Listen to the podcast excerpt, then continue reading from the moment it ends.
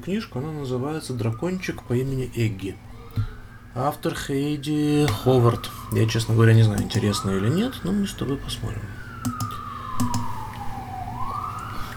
Мы хотим стать читать. Да. Эгги появился на свет в семье очень могучих драконов.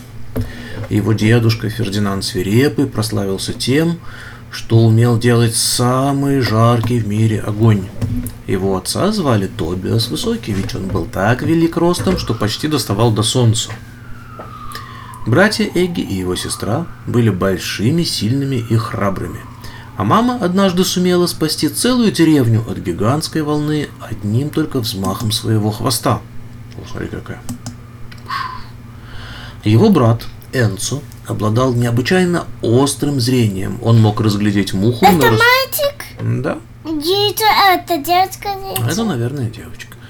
Он мог разглядеть муху на расстоянии 100 метров и легонько дунув сбить ее в полете потоком воздуха. При этом мухи всегда оставались целыми и невредимыми, у них лишь слегка кружилась голова.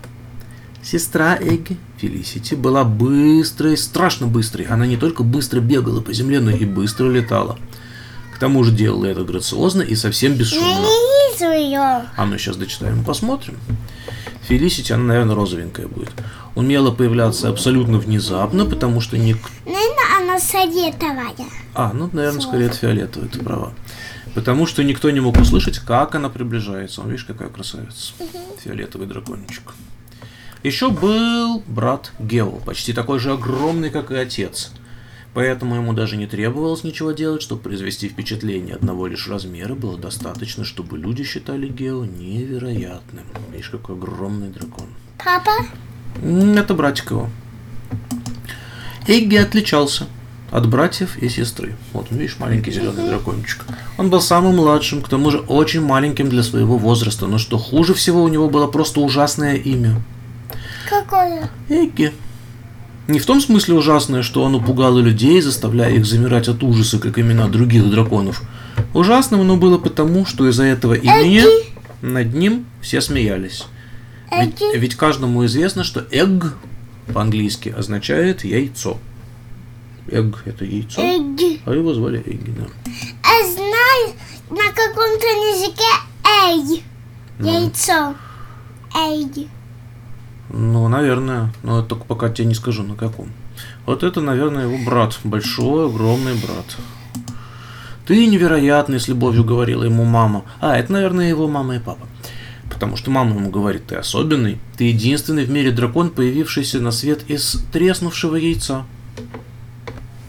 Ведь это настоящее чудо. Мы хотели, чтобы каждый об этом знал, поэтому решили назвать тебя Эгги. Объясняла она снова и снова, но дракончику не становилось легче ни капли. Видишь, он какой. Он грустит, ему не нравится его имя.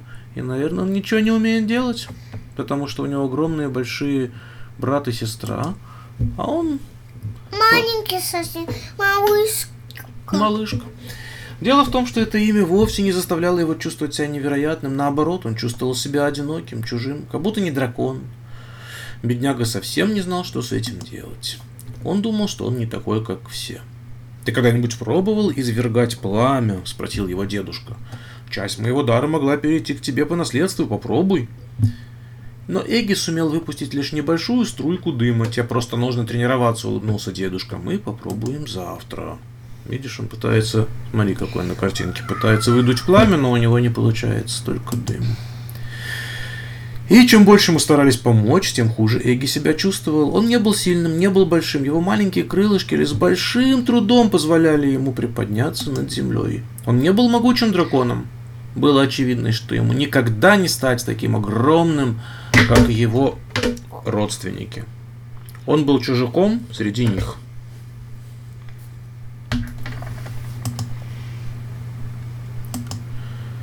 Однажды дракончик, как обычно, пошел в лес. Там было спокойно и тихо.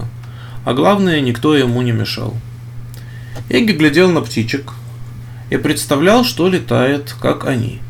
Он наблюдал за муравьями и восхищался их силой, невероятной для таких крошечных созданий. Застыв на месте, он смотрел, как бобры валят деревья и строят свою плотину. Все животные были разными, и каждая из них обладала особым талантом. Видишь, он на них на всех смотрит. Наверное, завидуют. Он Солнышко. хочет так, как все быть. Правильно. Солнышко приятно пригревало. Дракончик устроился на мягкой кочке, поросшей мхом, и задремал. Внезапно его разбудил какой-то жуткий звук. Вокруг кричали, спасаясь от пожара, лесные звери. Лес был охвачен огнем, который сжигал все на своем пути. Мама рановается. Да. А Эгги бросился домой за помощью. Он знал, что без семьи ему не обойтись, но взмахи маминого хвоста лишь раздували пламя, а папа был слишком высок, чтобы достать до земли. А дедушка мог только э, делать огонь, но не умел его тушить, поэтому они ничего не могли сделать, и вдруг что-то произошло. Внутри у Эгги стало что-то меняться.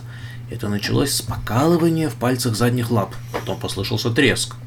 И дракончик почувствовал, будто холодные ручейки побежали у него по жилам. Все члены семьи смотрели на него, округлив глаза. Смотри, как они на него все смотрят. А он тоже.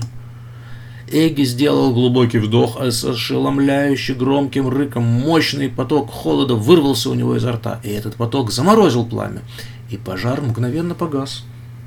В лесу стало тихо, не слышалось ни одного звука. Он оказался ледяным дракончиком. Посмотри какой. И все животные, видишь, прибежали к нему и говорят ему спасибо. И благодарят его. И родные тоже радуются и поздравляют, потому что дракончик по имени Эгги сумел сделать то, что раньше ни одному дракону не удавалось.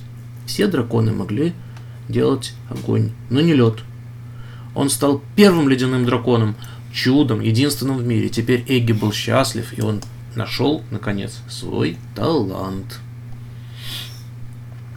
Хорошая история. Beep.